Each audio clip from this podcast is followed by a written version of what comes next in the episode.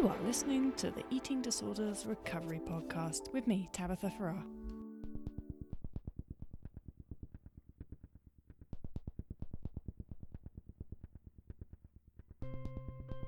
Hello, welcome to this week's podcast. This week, you'll hear a conversation that I had with a fellow called Michael Lutter. And Michael was the lead researcher on a very recently published paper, and the published paper was called Novel and ultra rare damaging variants in neuropeptide signaling are associated with disordered eating behaviors. And so this year I've done a couple of um, podcasts speaking to scientists and researchers about the genetic implications that, and the genetic research that's going on in um, eating disorders such as anorexia, bulimia, and binge eating disorder. And so when I came across this study, I was like, oh, I have to speak to this guy. So Michael agreed to talk to me.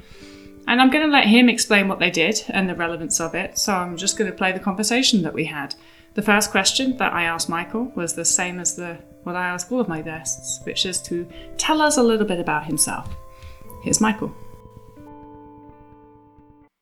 So my name is Michael Lutter. I am a psychiatrist. I trained uh, MD PhD program at UT Southwestern.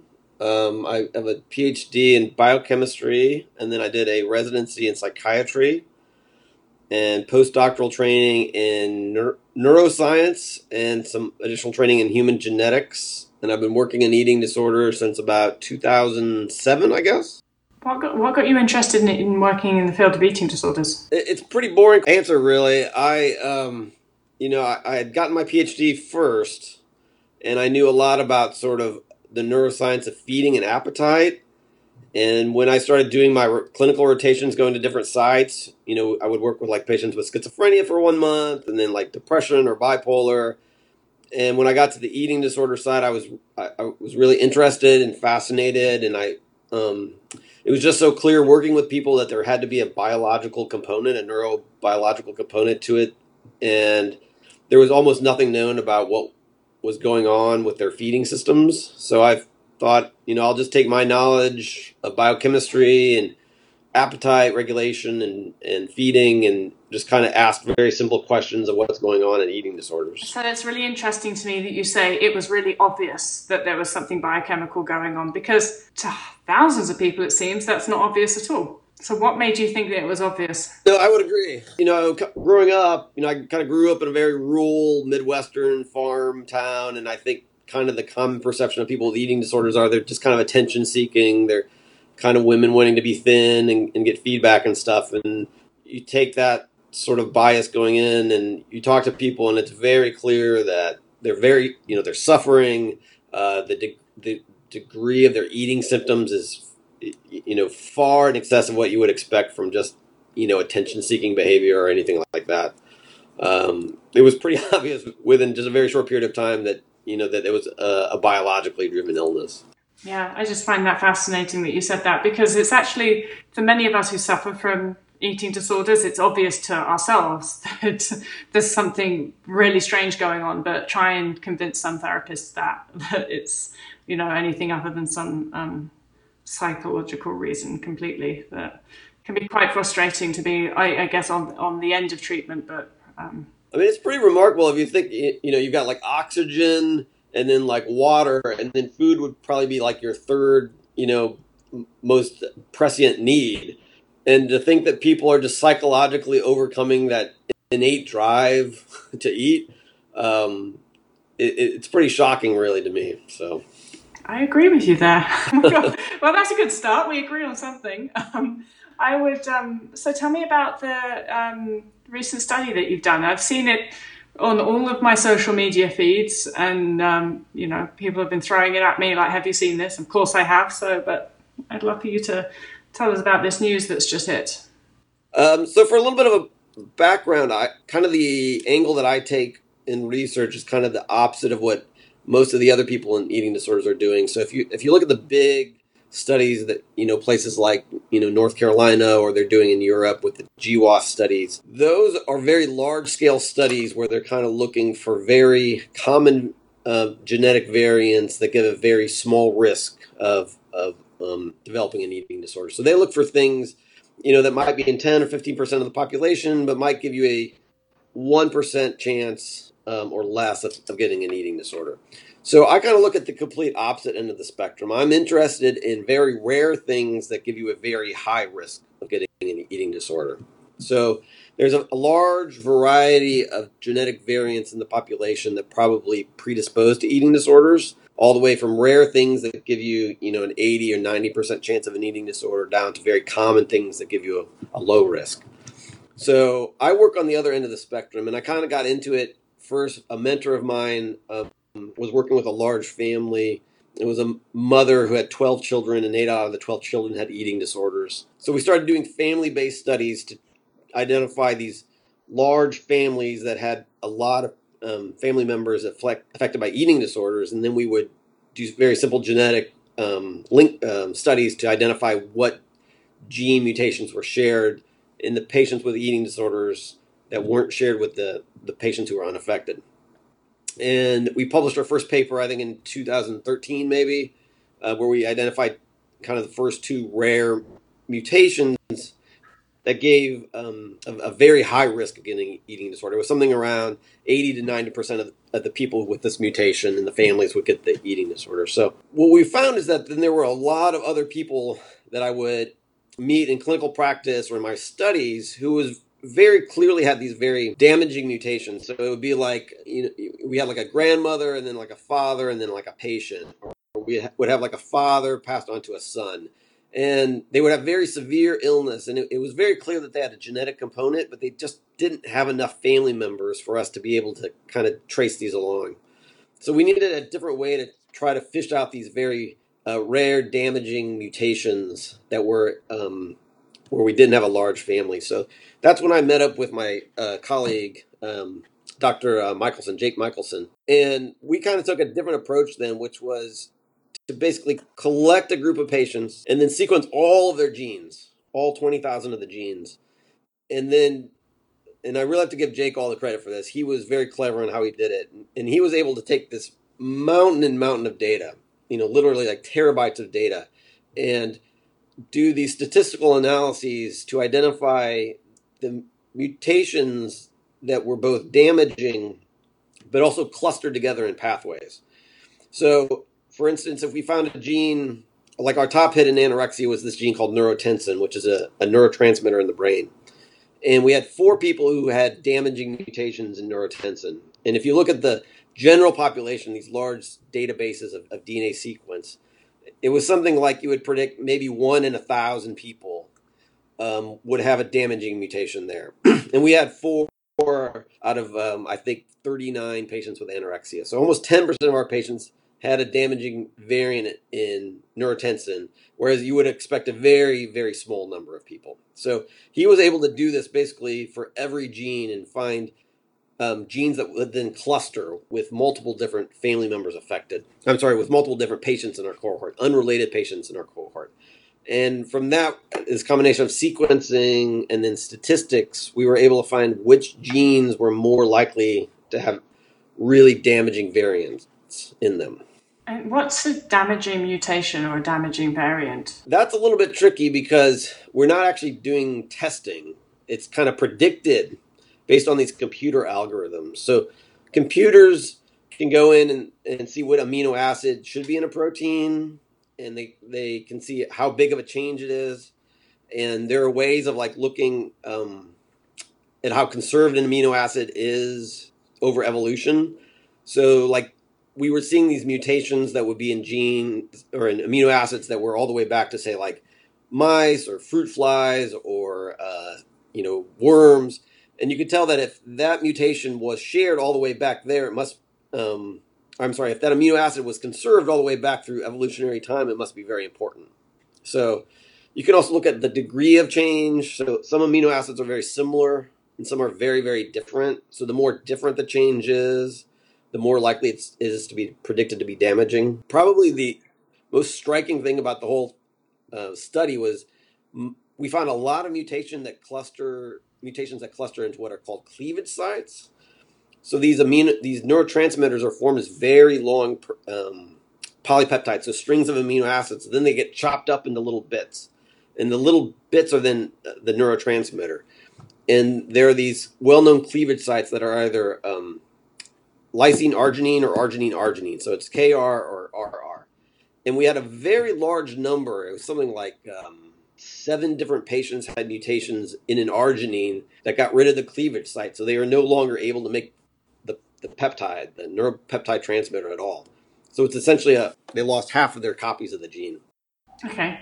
So what does all of this mean? For a person with an eating disorder? It, it's kind of like very simple but very profound. So the um, neuropeptide transmitters control a lot of feeding behavior and appetite. When people are hungry, these neurotransmitters will drive like food in to increase uh, dietary absorption of food. So they help the intestines work better and they help you absorb food better. Uh, they drive motivated behavior, so they make you work harder for food. They um, help you choose foods that are more high in calories. Uh, they decrease your anxiety so that you're more likely to go out and find food, things like that. So people have kind of known that these neurotransmitters were involved in different aspects of feeding and appetite, but they'd not been linked before quite as directly to eating disorders um, um, in the past. So it's kind of an obvious finding, but it had not been kind of seen before. Um, and so really, it's it's showing that the behavioral differences that we see in a person who, say, has anorexia or another type of eating disorder can be traced back to um, gene mutations.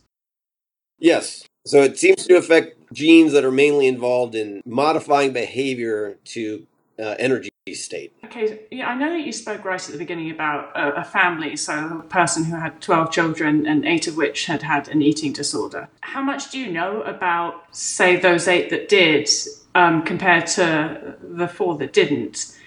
Um, how much do you know about those, the progression of the eating disorder? And I guess the question that I'm trying to get at is are the ad- adaptations that you see only present after a person goes into energy deficit? If a person has that genetic um, predisposition for anorexia or those four that didn't show eating disorder signs could they have possibly if they'd gone on diets and gone into energy deficit could they have then maybe developed eating disorder? Was the potential there for them is the question that i'm asking. They certainly did not have the same risk as the family members did. I guess the the way i sort of especially for anorexia, you know, the restricting type, the way I sort of imagine in my head is that patients with anorexia have this very specific deficit in adapting their behaviors to meet their energy state. You know, we know that you need a combination of both uh, an environmental component and the genetic component, right? So the genetic component, the risk seems to be that they um, have these very sluggish brain response pathways or regions of the brain that are involved in mediating motivated behaviors don't work quite as well. So as long as you're at a normal weight and kind of eating all right and you don't have very high energy demands, you kind of chug along just fine.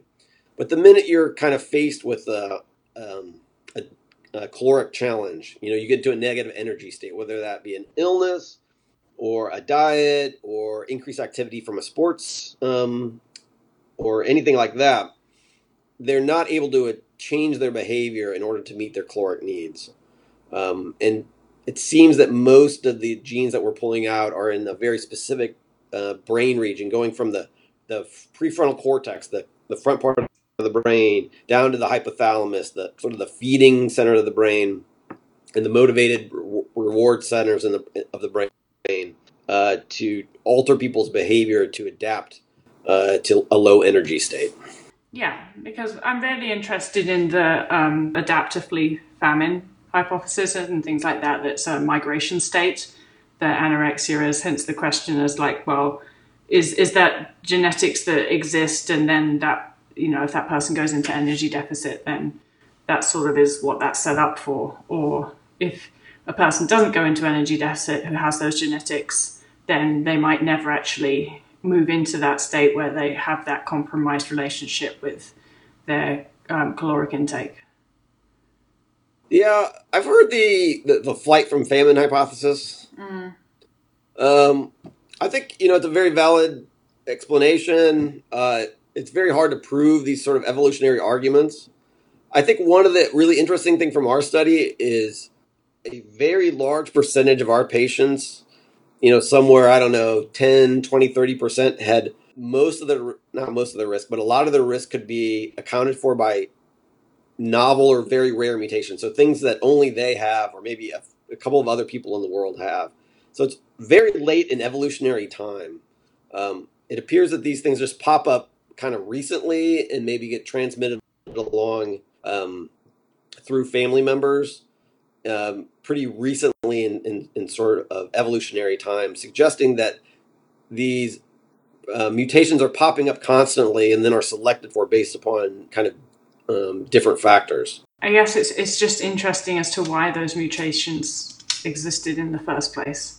Well, I sort of have a theory. It's my this is sort of my alternate theory to the you know the flight from famine hypothesis, which is you know anorexia restricting type especially is so closely linked to, linked to OCD. You know, almost all patients with restricting type either have a, a full diagnosis of OCD or they have a very uh, high rates of perfectionism and harm avoidance and things like that. I sort of think that view it as like this behavioral spectrum that's being set up. So, um, the important thing to remember, you know, you know, people always talk about like anorexia doesn't make any sense. Why would you have these mutations where you don't eat? You need to eat to live, right? But if you think about it, up until only maybe hundred or two hundred years ago, the food supply was not secure. You know, you could die from eating food pretty easily from food poisoning. So I almost think of it like this spectrum. On, on one end of the spectrum, you have people who are very um, OCD, they're very anxious, they don't like to eat high calorie foods that can go bad and go rancid. And those people are protected against food poisoning, but they're very vulnerable to, to famine, right? And then on the other end of the spectrum are people who are sort of uh, overweight, um, they kind of overeat, um, they're protected against famine, but they're vulnerable to like food poisoning and starve. And um, probably one of the most fun experiments I ever did back when I was doing mouse work is we took a mouse that was genetically altered to be obsessive compulsive, and we took a mouse that was genetically altered to be obese, and we bred the two of them together. And the mouse was perfectly normal. It didn't have OCD and it didn't have obesity, um, suggesting really that there's a pathway that control that links both of those things together. Um, and probably what evolution is doing is creating this large variety of uh, different genetic variants um, that allow some people to you know survive famine and some people to survive um, uh, food poisoning. You know, and that's what nature loves to do. You know, nature loves to have this spectrum of behavior to kind of be prepared for sort of any sort of uh, challenge that might come along. I know that um, within, you know, I work with a lot of people who have an anorexia nervosa diagnosis, and within that diagnosis, there's certainly some people that are way more OCD. I was high on the OCD um, yeah. stuff myself, and then some people that really don't have that element. And then some people who, well, I'd say probably at least 80% of the people I've ever met with anorexia have an exercise um, compulsion but there's still that 20% that don't. And it's more, you know, and then you've got the whole um, ARFID sort of diagnosis, which is more about avoiding food and not necessarily, you know, that's, that would um, being avoiding different types of food and textures of food. And um, so even within restrictive eating disorders, there's so many pockets of um, like clusters of people that have similar behavioral aspects and some that don't. Yeah, yeah, that makes sense because we see these rare mutations at different parts in the pathway. You know, and some of them have much more dense OCD symptoms. The further you kind of go down into the hypothalamus, it's much more of a dense eating with much less depression and OCD and anxiety. So, depending on which part of the pathway we're affecting, we really see much different behaviors. So, what do you think is, is next to further explore this? Um, well, our top hit for anorexia was um, a gene, you know, neurotensin, like I said, neurotensin and neurotensin receptor. So we had four people with mutations in the neurotransmitter neurotensin, and we had one woman who had a, a, pretty serious mutation in the neurotensin receptor, and her daughter and granddaughter both had eating disorders as well. Um, a friend of mine, a colleague of mine at Michigan State, Gina Leinninger, works on neurotensin signaling, and I called her up and I knew she worked on it and I was talking to her and she has a lot of very interesting behaviors that she sees in mice who don't have neurotensin receptor. Uh, they have impairments in sort of feeding behaviors. They're very active, so they're very hyper locomotor. Um, they run like crazy. If she takes food away from them, they'll die within a very short period of time. So it's very hard for her to do any kind of feeding studies on them. So I've been encouraging her to look at it more. Um, the neurotensin receptor is highly, highly expressed in the dopamine neurons, um, which would make a lot of sense. It's it, it's poised to kind of link mo- uh, nutritional status to motivated behavior. Yeah. So I'm encouraging her to follow up on that, trying to help her get some grant money to do some mouse studies. So that might be one potential pathway to start treating, especially compulsive exercise and stuff. Mm-hmm. Um, I think that would be very interesting, but that would be years down the road. Um, we're much. We haven't talked about the bulimia side of this at all. Yeah, let's let's talk about that. The bulimia part was really fascinating. So our top hit there was um, in a system called GLP one. So that stands for glucagon-like peptide one. Um, it is expressed in the gut. So um, after a meal, you have these special receptors in your intestines called L cells, and they sense nutrients. So they sense uh, amino acids from protein, or they sense um, sugar from carbohydrates, or uh, fatty acids from, from, lipids, and then they release hormones. These hormones called incretins, um, and they have a number of functions. They work in the periphery in places like the muscle and the fat to help um, sensitize the action of insulin to kind of take up nutrients and store them, but the receptors are also loaded in the brain and they're also in the kind of the brain reward circuit and they're very powerful appetite suppressants. So these peptides get released and they go through the circulation up to the brain and they seem to be very important for terminating meals for terminating feeding behavior. And um, a very large number of patients with bulimia had mutations in uh, in either the receptor or in this neuropeptide and the exciting thing was, I then kind of looked into the literature, and there were two groups that have looked at GLP 1 levels after meals. So, normally, you know, after you eat about 20 to 30 minutes after the meal, these levels go way up and help, you know, shut down your appetite. And those levels were lower in patients with bulimia, suggesting that this might actually be the cause of, of the bulimia, that they're not able um, to adequately release these hormones that shut off uh, the meal afterwards, which is why they continue to eat and eat to the point of being uncomfortably full and, and needing to vomit. The exciting thing there is that these medications are actually already on the market uh, for treatment of diabetes. Yeah. And one of them is approved for obesity as well. So that is actually something we could take directly into humans, into patients with bulimia, and, and try out. Um, you know, I've actually already done it a little bit in some of uh, my more treatment resistant patients. So I think that is a very exciting. Uh, patients Mhm. with bulimia, you know, even within the field of eating disorders, kind of get less um, research than anorexia. And you know, anorexia seems to get a lot of the the focus, and bulimia, even within our field, is kind of pushed to the side a little bit. So this Mhm. might be a kind of a, a step forward in that field as well. And um, just so I can understand this, though, that those levels being low in, in bulimia, as you spoke about, would that could that not be caused by the binging and purging? Um, just going, is it a chicken egg thing? Uh, it could certainly be, uh, you know, if you just see a low level, right, you could say, well, maybe this is just related to the eating disorder behaviors, right? But our genetic data would suggest the opposite, right? There's no reason that you should have mutations in this pathway if it's secondary to a behavior. This would actually suggest that it's causal. I just, um, I feel that many of us, even with anorexia, we we binge eat in recovery, um, and it feels, although we're told not to a lot of the time, it feels very natural to do that. Um, I've experienced with bulimia, they can actually stop if they focus on stopping the purging and don't focus on stopping the binging, then they can then usually the the sort of cycle of restriction then stops. If they focus on eating more between binges and not purging, then they don't go back because it's restriction that sort of like prompts the binge, and it's the binge that binge that prompts the purge. Yeah, it's a little complicated. Clearly, we know that there's a lot of conversion from you know pure restricting to binge purge over time. That it's probably related to some kind of brain adaptation to, to chronic malnourishment. You know, the brain That's adapts. what I'm getting at. hmm The brain does adapt to then binge eat when calories are available. Yes.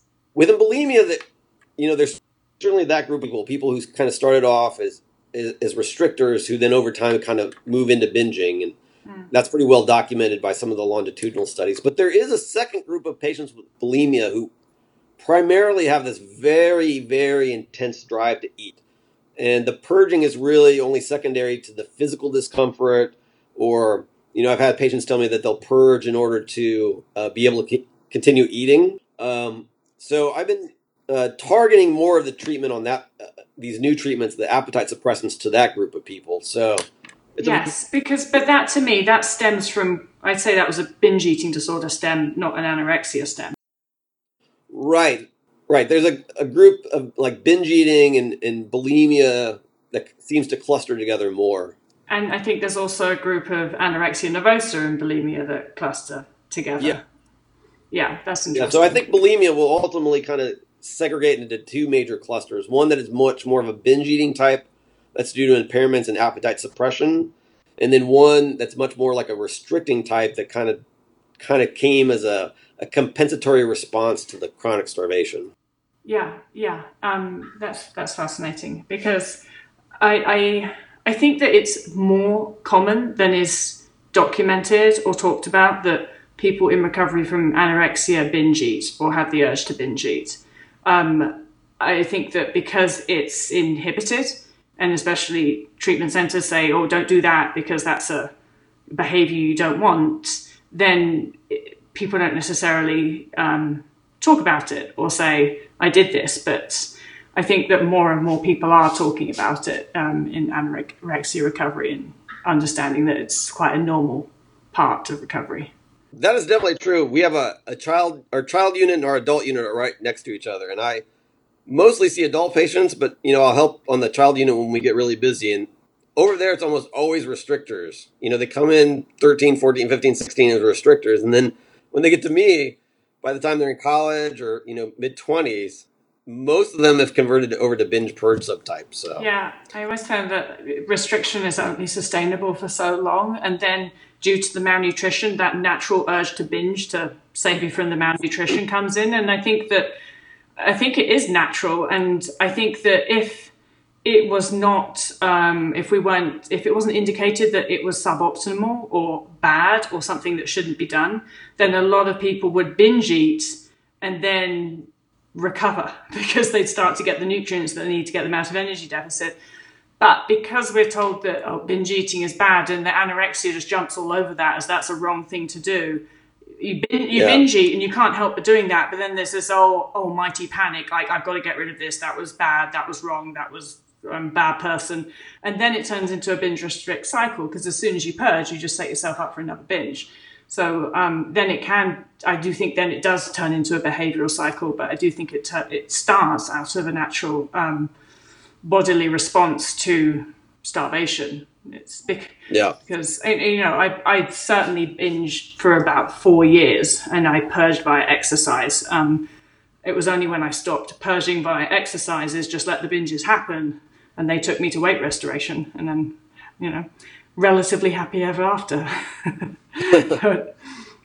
well, everybody has a different path. Everybody has a different path. That's absolutely right. Um, so, what else do you think that um, is you think that is interesting or needs to be said about this study that we haven't talked about? I, I, don't know. There's so much interesting stuff. You know, we found other pathways that we haven't highlighted. Um, probably the other really interesting part of this is that there was a um, a very clear cluster of patients who had mutations in um, inflammatory pathways.